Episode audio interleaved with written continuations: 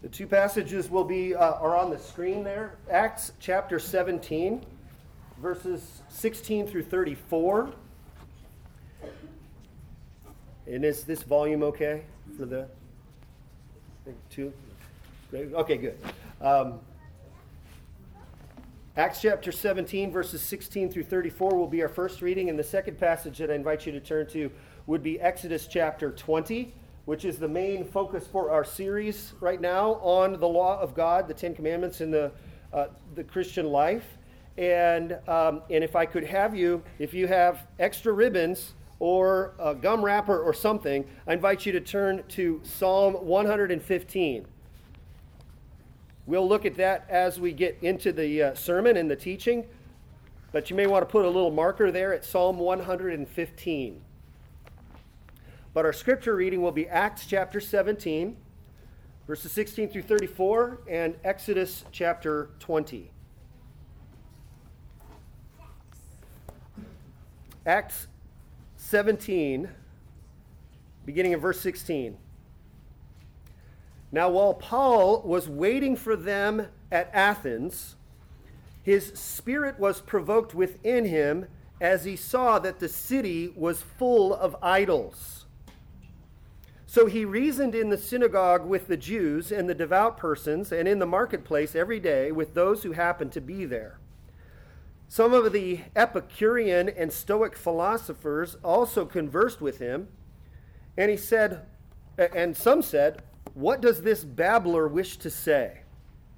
Others said, He seems to be a preacher of foreign divinities because he was preaching Jesus and the resurrection. And they took him and brought him to the Areopagus, saying, May we know what this new teaching is that you are presenting.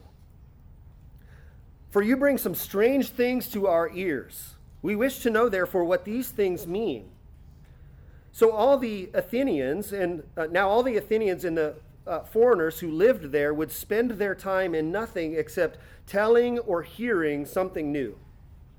So Paul, standing in the midst of the Areopagus, said, Men of Athens, I perceive that in every way you are very religious. For as I passed along and observed the objects of your worship, I found also an altar with this inscription To an unknown God. What therefore you worship as unknown, this I proclaim to you.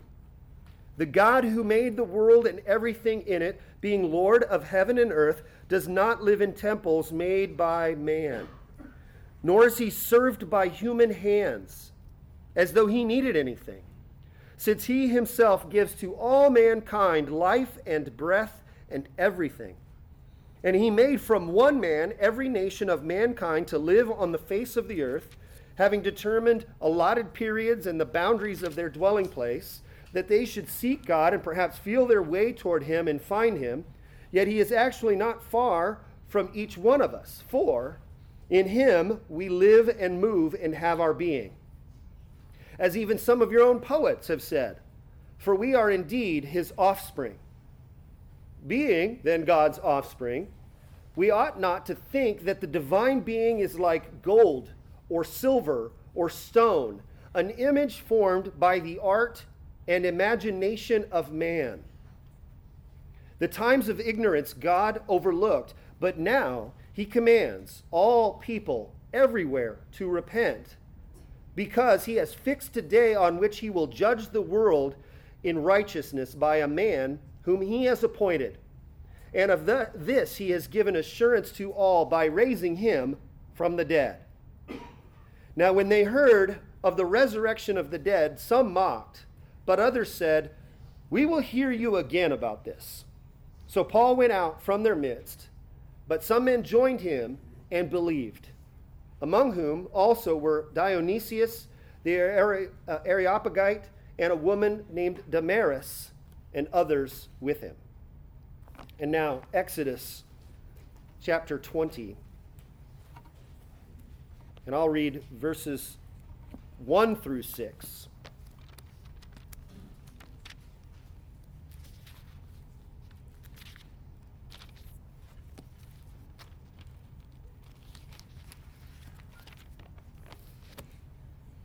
And God spoke all these words, saying, I am the Lord your God who brought you out of the land of Egypt, out of the house of slavery.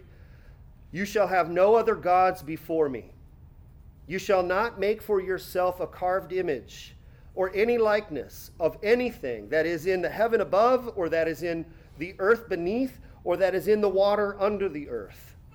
You shall not bow down to them or serve them, for I, the Lord your God, am a jealous God, visiting the iniquity of the fathers on the children to the third and fourth generation of those who hate me, but showing steadfast love to thousands of those who love me and keep my commandments.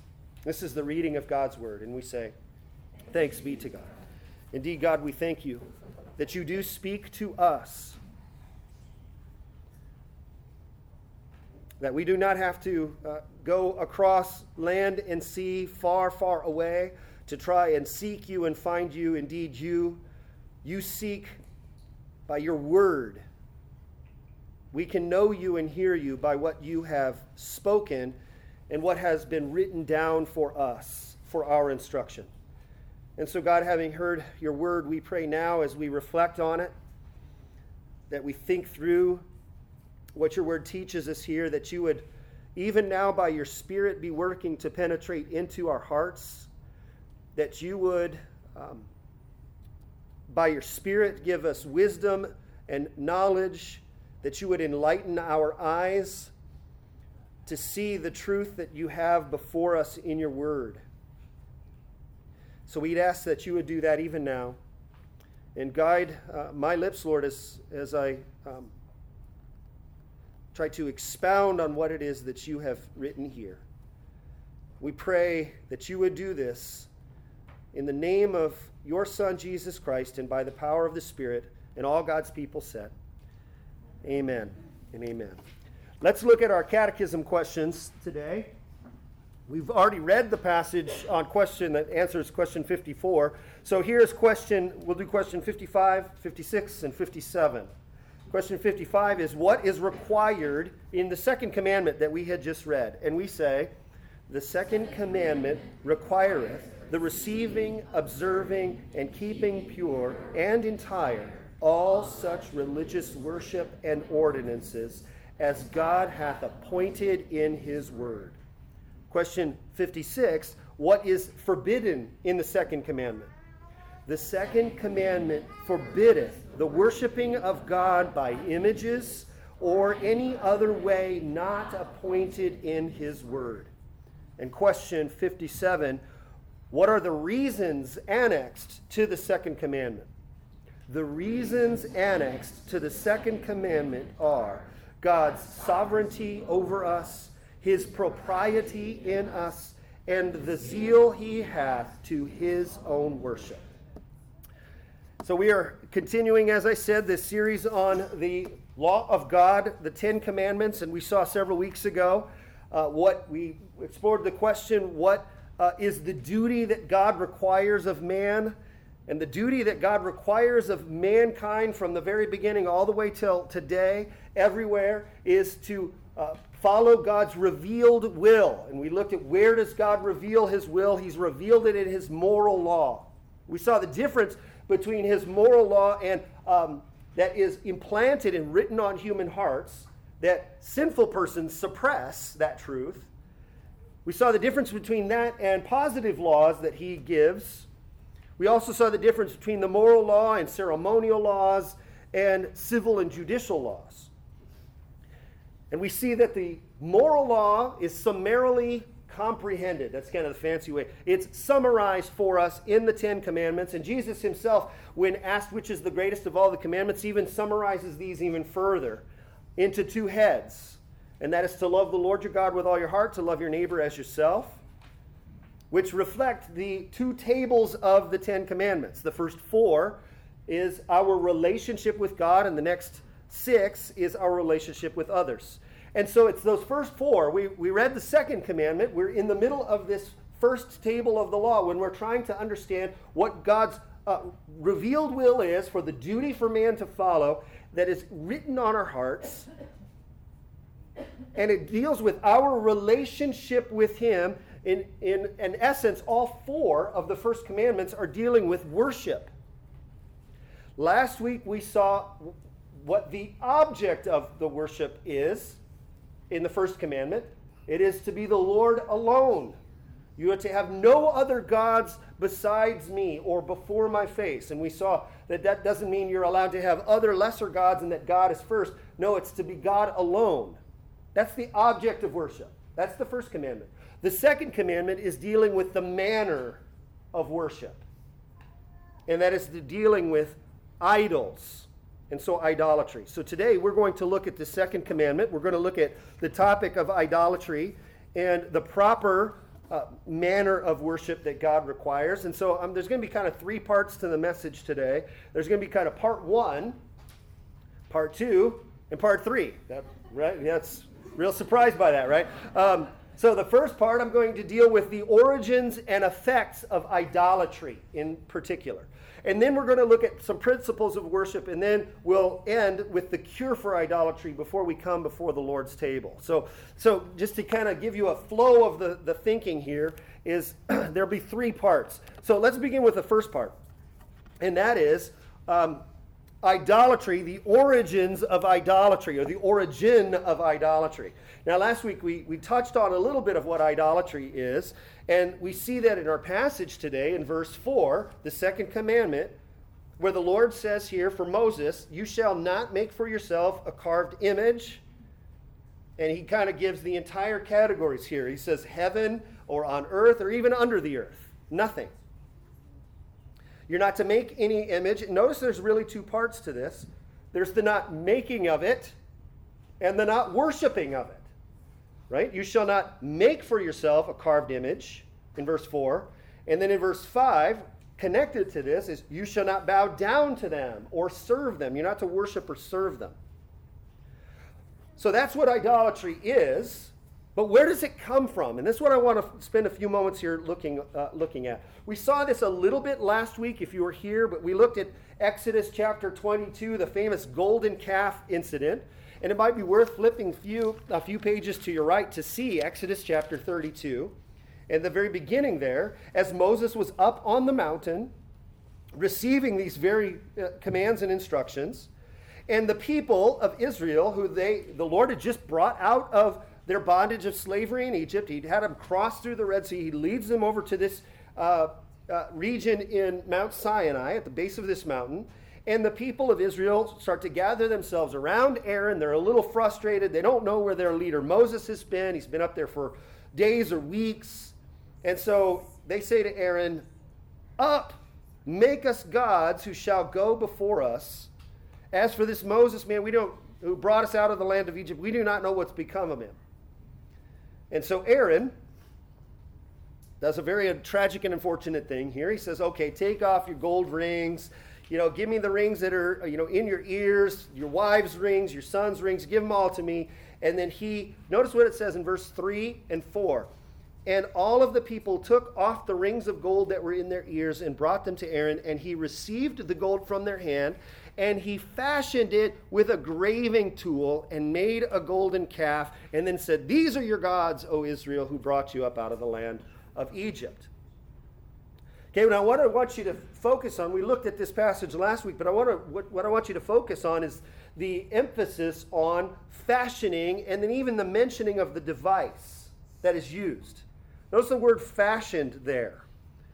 Uh, the Hebrew term there is um, is the related to or very similar to it's a, related to the to the verb for form or fashion and design it's the, the same word that is used or related word is used in genesis chapter 2 verse 7 of the lord forming the man out of the dust of the ground so you're supposed to be a little bit bothered here that it's using the similar language of fashioning and forming and shaping with kind of like an artistic design and creativity. They're using the similar language that God used for making Adam. Aaron uses to fashion this gold so that Israel could bow before it and serve it.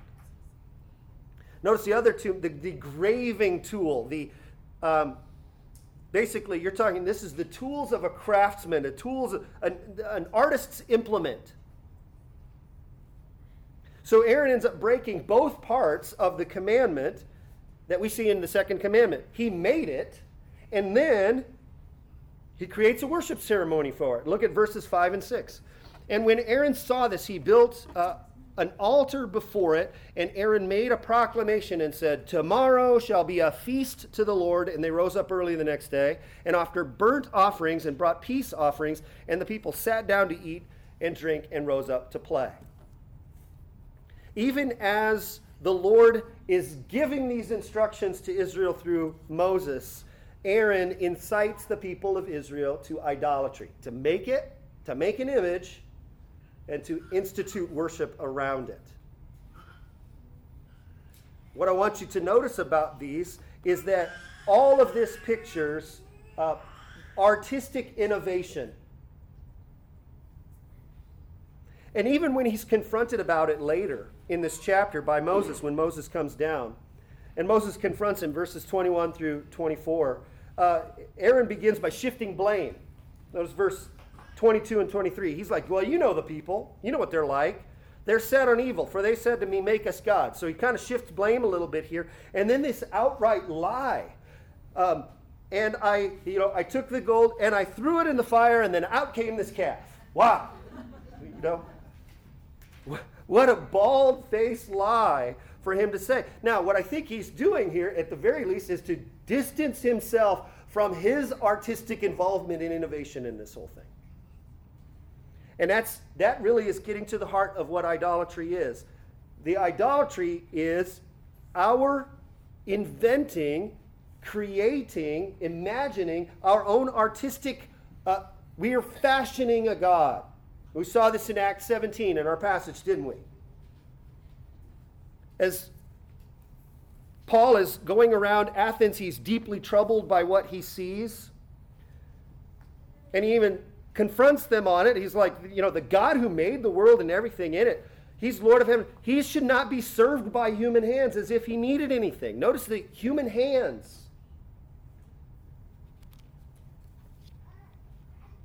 And do you remember, did you catch that part where uh, he mentions according to the art and imagination of man? Verse 29. He says, Being then God's offering, we ought not to think that the divine being is like gold or silver or stone, an image formed by the art and imagination of man. This is getting to the essence of idolatry. This is the manner of worship. Dealing with manner of worship. Being creatures, we are being going back to the very beginning of, uh, of the book of Genesis, the very beginning of the Bible. God made humans, human beings, beginning at Adam, in his image and in his likeness to represent him, to rule over all of the other creatures that he has made. So we are made to worship, but if we do not worship the one true God, we will worship something else. And we will make that thing that we worship according to our own imagination and our own conception. In a very real sense, idolatry, before it manifests itself in a tangible physical thing, it begins with entertaining wrong ideas about God. Here's a, here's a quote from, from John Calvin that I think is, uh, gets really to the heart of the, the issue here. He says, Man's mind, full as it is of pride and boldness, dares to imagine a God according to its own capacity. That is, according to his, its mind, man's mind's capacity. As it sluggishly plods, indeed is overwhelmed with the crassest ignorance, it conceives an unreality and an empty appearance as God. To these evils, a new wickedness joins itself that man tries to express in his work the sort of God he has inwardly conceived. Therefore, the mind begets the idol, the hand gives it birth. Idolatry begins in the head long before it manifests itself in the hand. It begins in the head and the hearts of prideful, sinful persons from Adam. And we fashion deities according to our, our own image and our own understanding. He goes on to say this famous quote From this we may gather that man's nature, so to speak, is a perpetual factory of idols. The heart of man or the nature of man is a perpetual factory of idols. We're just pumping them out like in an assembly line. So, where do idols come from? We're dealing with the origin here. Where do idols come from? Idols come from our own hearts and minds. We create them, they are our invention, they are our innovation. And why do we do that? Let's, let's explore a little bit why. Why do we do that kind of thing? Well, I think quite plainly, I mean, there's lots of reasons that you can give, but I think quite plainly, so that we could have a God who will serve us. We want a deity that we can manipulate. Idolatry is to make God in our image, molding him to fit our expectations, shaping him to fit our desires, or, or crafting him to fit our, our cravings, our bellies. So, in a sense, in a very real sense, idolatry, even though it seems like it's outward directed, when we fashion those things according to our image and we worship and we serve them and we make them the primary goal of our life, then we end up worshiping ourselves rather than the Creator. So it's self worship or, or will worship. I'm going to serve God my way. And I'm going to serve the God that I conceive that I want to worship. That's substituting our desires, desires for God. Again, Romans chapter 1, Paul speaks about this a great deal when he says that for although the, the nations that suppress the truth about God, although they should know God, they don't honor him as God or give thanks to him, they become futile in their thinking and their foolish hearts are darkened. And he says, claiming to be wise, they became fools. And then notice the exchange that's happening here exchanging the glory of the immortal God for images resembling mortal man.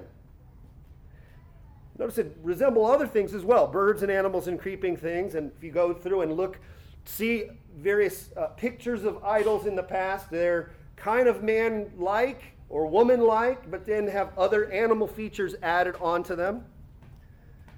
But notice it's resembling mortal man, strangely resembles us. Therefore, God gave them over to the impurity of their lusts, to the dishonoring of their bodies among themselves. And then notice again the reversal or this exchange because they exchanged the truth about God for a lie and worshiped and served the creature rather than the creator.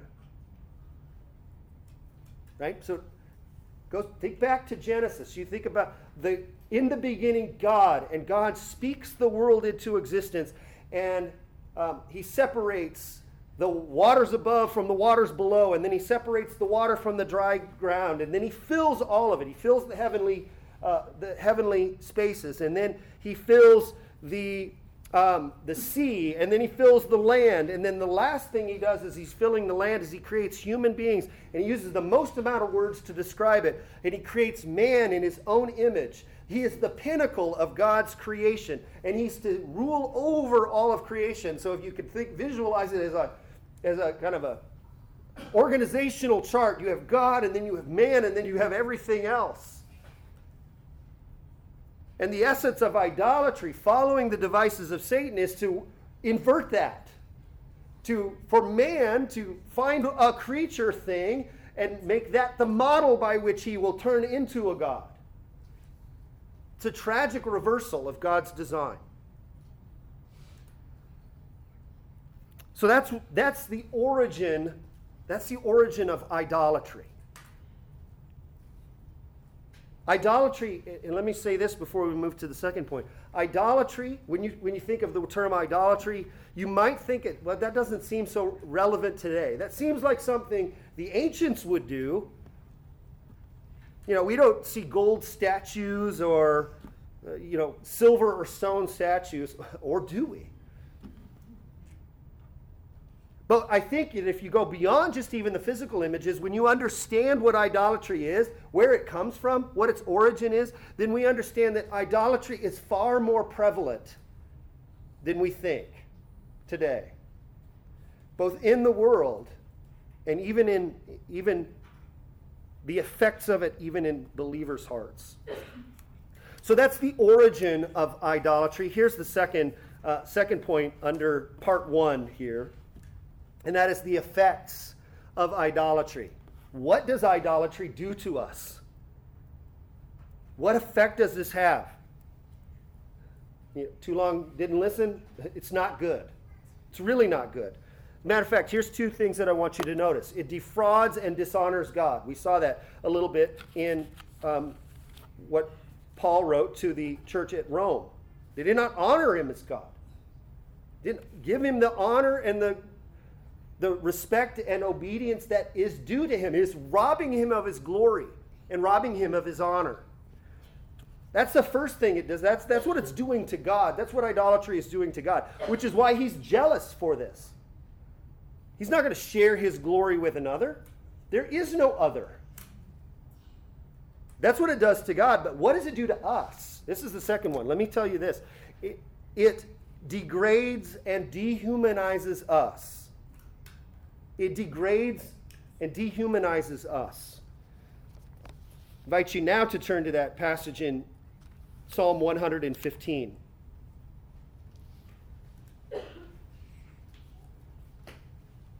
Psalm 115, verse 1 says, Not to us, O Lord, not to us, but to your name be glory I love how this psalm of praise here is, is seeking, right at the very first line, is seeking to undo the robbing of God's glory. Not to us be glory, but glory be to your name for the sake of your steadfast love and your faithfulness. And then it turns to kind of criticize the nations and the, or what the nations say. Verse 2 Why should the nations say, Where is their God? Our God is in the heavens, He does all that He pleases. But now it turns from verse 4 to 8, it's now turning to what idolatry does to us. Listen to this. Verse 4.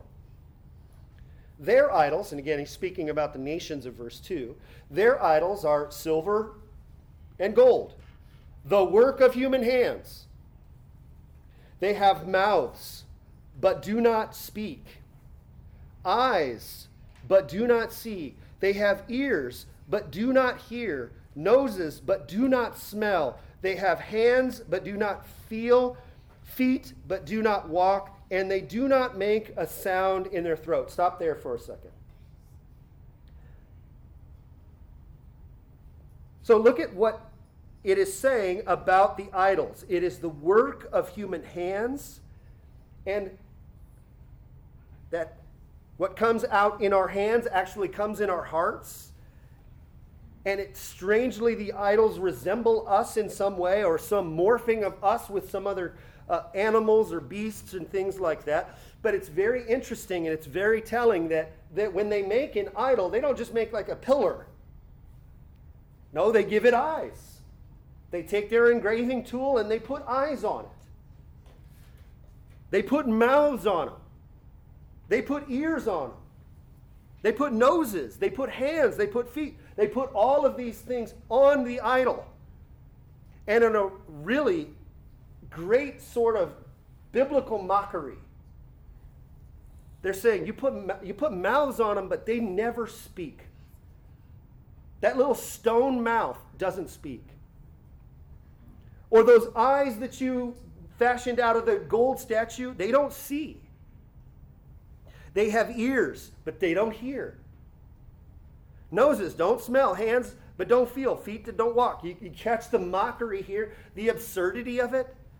we had the affirmation here in verse 4 that these come basically out of from human hands, but then here it's just a mockery of the absurdity of fashioning something that you're you're giving it artificial features. These are prosthetic. It's the nature and purpose and function of mouths to speak. And your idol doesn't do it. They have the features but not the function in a really remarkable, uh, and I think this is kind of an interesting irony, in a way that I started to think through this. I was like, wow, the eternal God who is a spirit um, has all the functions of those things, but without the material things. I started to think through it. Like, does, does the Lord speak? You know, he's metaphorically described as, as having a mouth, but the Lord speaks. But he doesn't have a mouth like we do. He, he, the Lord sees. I started to kind of go through that. Yeah, the Lord hears. He hears the cries of his people and their bondage of slavery in Egypt. I was like, uh, and then I was like, well, I kind of stopped with the noses thing. Does he smell? And I was like, oh, well, maybe. Oh, and then I went, oh, no, Leviticus, right? They were offering the burnt offerings, and it was a pleasing aroma that went up to the Lord. And I was like, oh, wow, this is very interesting. So, what's interesting is they're making idols that have all the features but no function, and the Lord does all of these functions. He sees, he hears, he speaks. But this is getting to the main point here. Verse 8. The idols degrading and dehumanizing us. Catch that. They have, you make these idols, they have all of these features, but they don't have any of the function. And then it says, those who make them become like them. So do all who trust in them. What's he saying?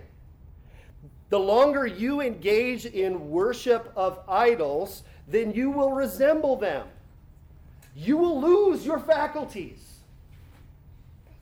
You too will have mouths but don't speak the proper glory that is due to God. You will have eyes, but you will be spiritually blind. You'll have ears, but you will be totally deaf to hearing the word of the Lord.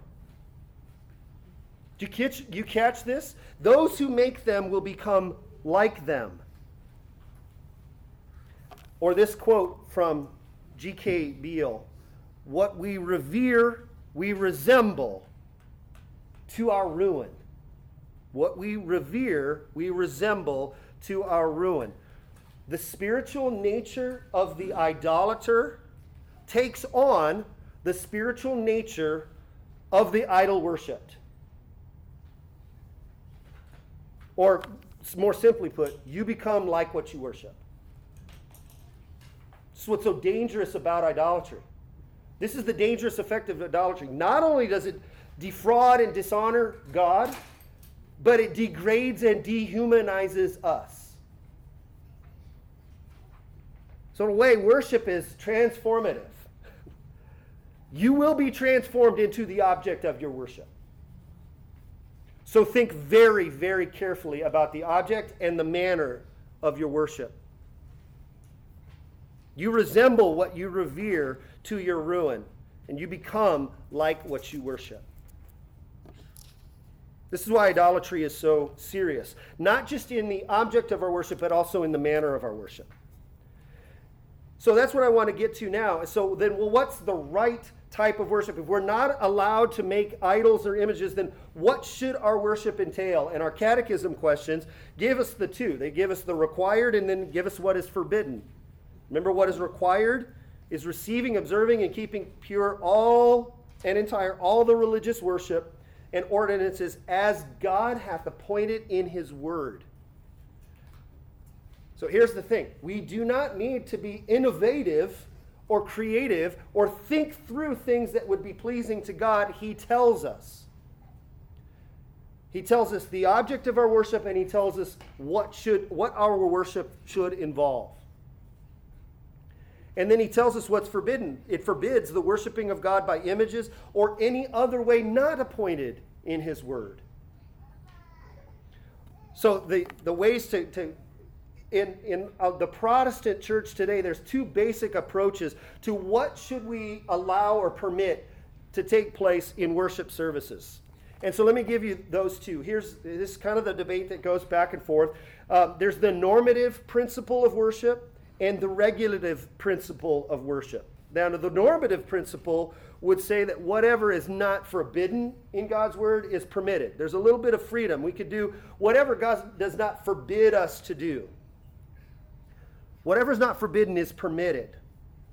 We're not to do what's forbidden, but if something isn't expressly forbidden, then there's some permission to do so.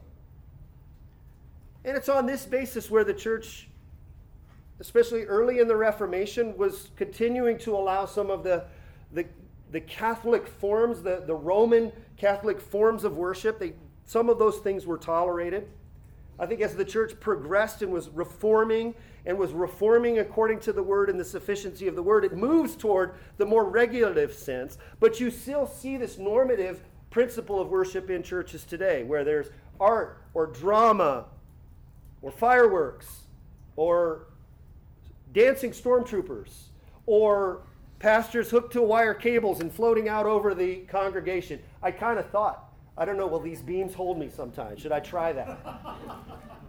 I wouldn't get very high. That's the normative. Hey, if God doesn't forbid connecting the pastor to wire cables and suspending him to go out over the congregation and bring him back, then, then it should be okay. As long as we're reaching people, right? That's the normative principle. But the other is the regulative principle of worship, which is whatever, uh, whatever is not commanded is forbidden. You really should be should limit your worship to what God commands us to do. And this may sound limiting, it's actually quite freeing. How many of you have ever been to a worship service? Maybe you were with a family member. Maybe you went to like a, a Catholic one or a Lutheran one or a, an Orthodox one, and there was a bunch of weird, I say weird things, foreign things to you that were part and elements of the worship service. And how many of you thought, like, do I go up? Do I not go up? Do I sit? Do what am I supposed to do here? Boy, that that incense smells really weird. You know, um, in a, in a way, this regulative principle is quite freeing because now in my conscience, I know I'm only bound to do in worship what God has told me to do.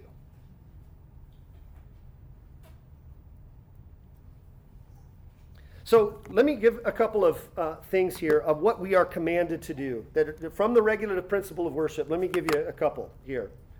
And uh, we get this from uh, our confessional statement, the, the London Baptist Confession of Faith, chapter 22. It involves some of these. Um, also, the Westminster Larger Catechism has similar list here. And let me just give you two. Prayer. Prayer is part of worship. And, and as a matter of fact, this uh, pr- praying to a God, this is part of the moral law. Like it's written on our hearts. Human beings we deep down know that there's a God that we that we could speak to. Number two would be the reading and preaching and hearing of God's word. I, I could go through and give you a lot of the biblical um, evidence for all of this, but just for sake of time, just to kind of sh- show you what these are prayer, the reading and preaching and hearing of God's word, singing, singing psalms, hymns, and spiritual songs. As a matter of fact, our, um, our confessional statement says teaching one another by singing psalms, hymns, and spiritual songs. There's, there's an educational aspect to the songs that we sing. Now, I had said this uh, uh, earlier this week, uh, this quote that I've heard before. Uh, most churches will sing their heresy before they believe them. So, teaching one another with psalms, hymns, and spiritual songs. That is commanded. Ephesians chapter 5, Colossians 3. Paul gives instructions on, on singing and how important that is. And then the administration of the sacraments or ordinances, and those would be baptism and the Lord's Supper. And then there's some other things too, like special times of fasting or uh, oaths and vows to the Lord, which we're going to get to next week with the third commandment about oaths and vows. But those are what is what required for us in our worship. And we have the liberty to say, God does requires nothing further than this. So, what are some elements that would be condemned or forbidden in the right manner of worship? What, what, what are some things that would be forbidden? Well, let me give a list here. Um, devising, counseling, commanding, and using anywise approving any religious worship not instituted by God Himself. That's kind of got that in our catechism question. Tolerating any false worship, making any representation of God uh, or of any of the three persons, and worshiping it, or, or worshiping God in it or by it. Well, some say, well, I don't know, that's not a God, but this thing that I bring my focus and attention to, I'm kind of worshiping God through it. Even that. Superstitious devices, corrupt worship, inventing or taking uh, up ourselves these devices or corrupt forms of worship or even receiving it by tradition from other people. All of those sorts of things would be forbidden because God has given us the instructions. He's told us what, uh, what we should do in our worship. So now I come to the third part, and this is kind of the third part of the, the thing, It's some of the application or the uses here. Remember, our uses that we have for God's law, the uses include um, it reflects God's character and man's sinfulness. And so the first use would be evangelistic. So for those who don't know Jesus Christ, then the call for you is to repent and believe. Repent of your idolatry. I love how the Apostle Paul, when he's brought before the, the Areopagus, which is kind of the big marketplace, and think of a TED talk, you know, like a daily TED talk there where they're exchanging ideas, engaging in the hearing and teaching of all things new. Give me the new, the latest new idea. And so they invite Paul into this, and he's going to seize his opportunity, and he's going to go, Well, I'm going to go right to Jesus. I'm going to, I'm going to talk to them about their idolatry, and then I'm going to show them that, God, that they need to repent. I love it. Uh, it's often presented in uh, that Acts 17 is look at how Paul is so culturally savvy. You know, like, look at how he's addressing the cultural context and he, he's speaking, you know, quoting the philosophers and those kinds of things. Well, yeah, but what does he get to? He goes, well, then being God's offspring, you not ought to, you, ought, you can't think of God as gold and silver and stone. Now, hold on a second here. That whole city was filled with that.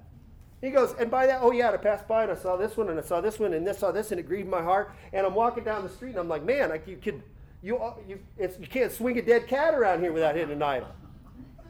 It's an old saying my dad had.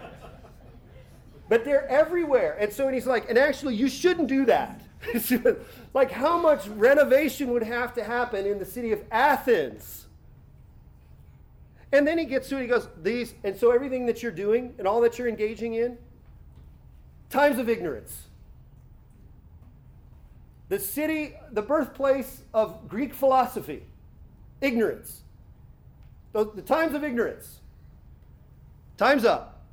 God is overlooked, but now he commands all people everywhere to repent.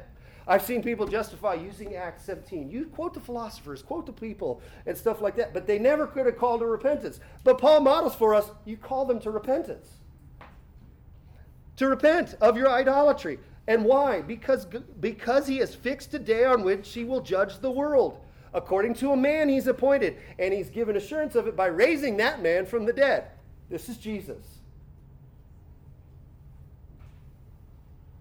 So the first one would be if you're not a Christian, I'm going to, I guarantee you, you're engaged in idolatry. You may not have a statue, it may not be gold, it may not be stone, it might be something. It's something. And you're engaged in it the way that I talk about my testimony and the way I that the Lord brought me to himself, the problem that I had, well, I knew I was a sinner, but what I what I realized when I read the scripture, I was like, basically, I was engaged in idolatry, and my idol was me. It was me.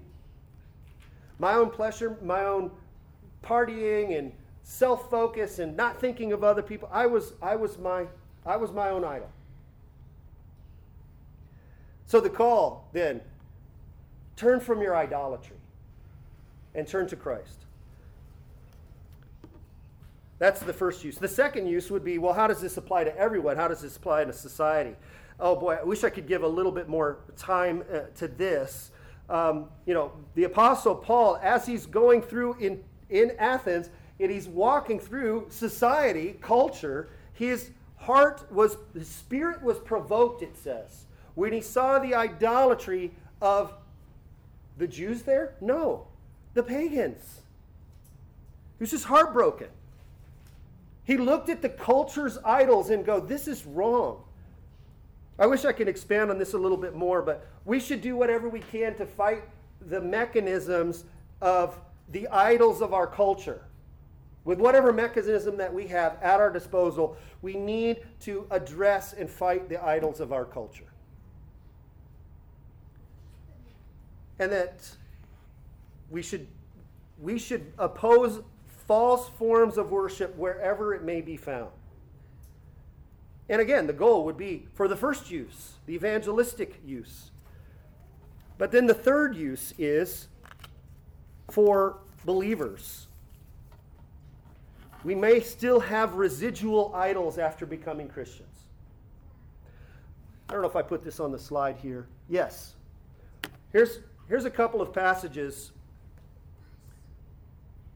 from the Apostle Paul to the church at Corinth, which is a neighboring city from Athens, also very influential, Greek philosophy, those kinds of things, filled with idolatry likewise. And so he says to the believers there at the church of Corinth, he's writing to the saints in Corinth, the church, he says, Do not be idolaters. As some of them were in Israel's past, as was written, the people sat down to eat and drink and rose up to play. It's right from Exodus 32. A little bit later, after he expands on this a little bit more, he says in verse 14, Therefore, my beloved, flee from idolatry. I'll say this. The moment you became a Christian did not mean idolatry was no longer an issue that we needed to be concerned about. Or the Apostle John, he says, Little children, likewise, he's writing to the believers.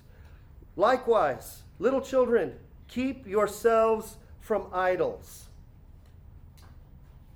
So, what are your idols?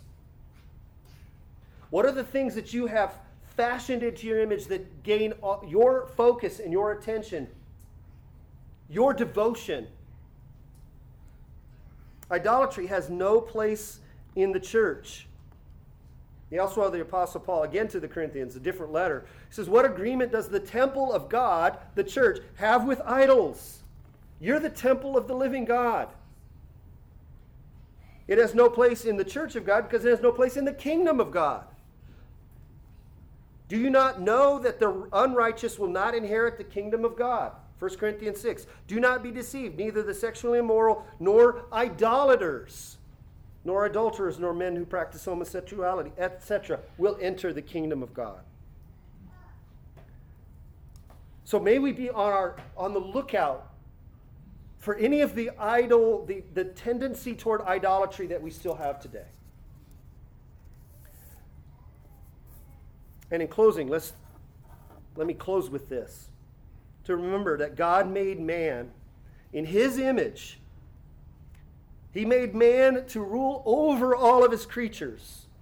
Man is the pinnacle over his creation, and in the fall, man obeyed the voice of Satan, which, but remember what it says? Who was the most crafty of all of the creatures the Lord God had made. He was listening to a creature to tell him to, to invert the entire thing. So God made, so man made gods in his own image the same the famous quote god made man in his own image and man's been returning the favor ever since. I would say this to recognize the cure that god actually provides the image of the invisible god.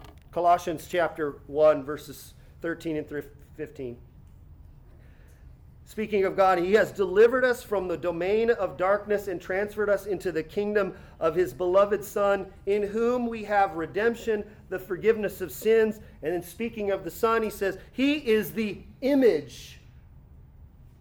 The Greek word there is icon of the invisible God.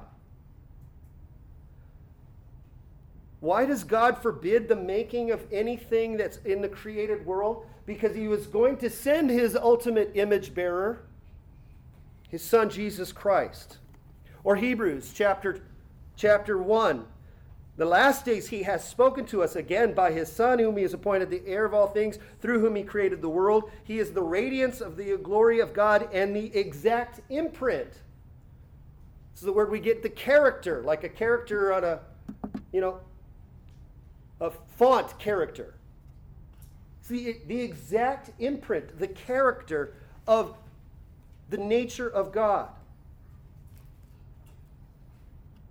So, man in the image of God is fallen and broken because of our sin and our idolatry and following after Adam. And Jesus Christ is the perfect image of God. He's the new Adam. So, all who worship Christ are remade into his image. In Christ, you are a new creation. So we, er, we worship the one he has provided. Let me finish the Beale quote here. I only gave you part of it. What we revere, we resemble to our ruin or restoration. You become like what you worship. The spiritual nature of the idolater takes on the spiritual nature of the idol worship. Well, the spiritual nature of the Christ worshiper is to take on the spiritual nature of the Christ who is worshiped. You become like you worship, like what you worship. What we revere, we resemble to our ruin or restoration.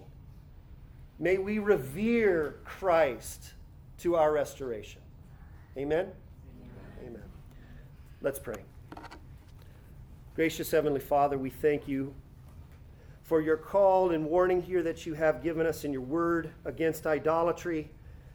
And even now, God, that by your Spirit you maybe um, that you would likewise provoke our hearts when we see the idolatry that's taking place in our culture, and that we pray that you would give us that biblical courage to call it out when we see it. But even more than looking at the idols of our culture, that you would help us to be on guard for the ways that we have other things that would crowd out the fixing of our eyes on our Savior Jesus, who is the image of the invisible God, the exact imprint of his nature. And so may we worship him in him alone and in the way that he is prescribed for our restoration. We'd ask that you would do that in and through us. By the power of the Spirit, and it is in the name of Christ that we pray. And all God's people said, Amen.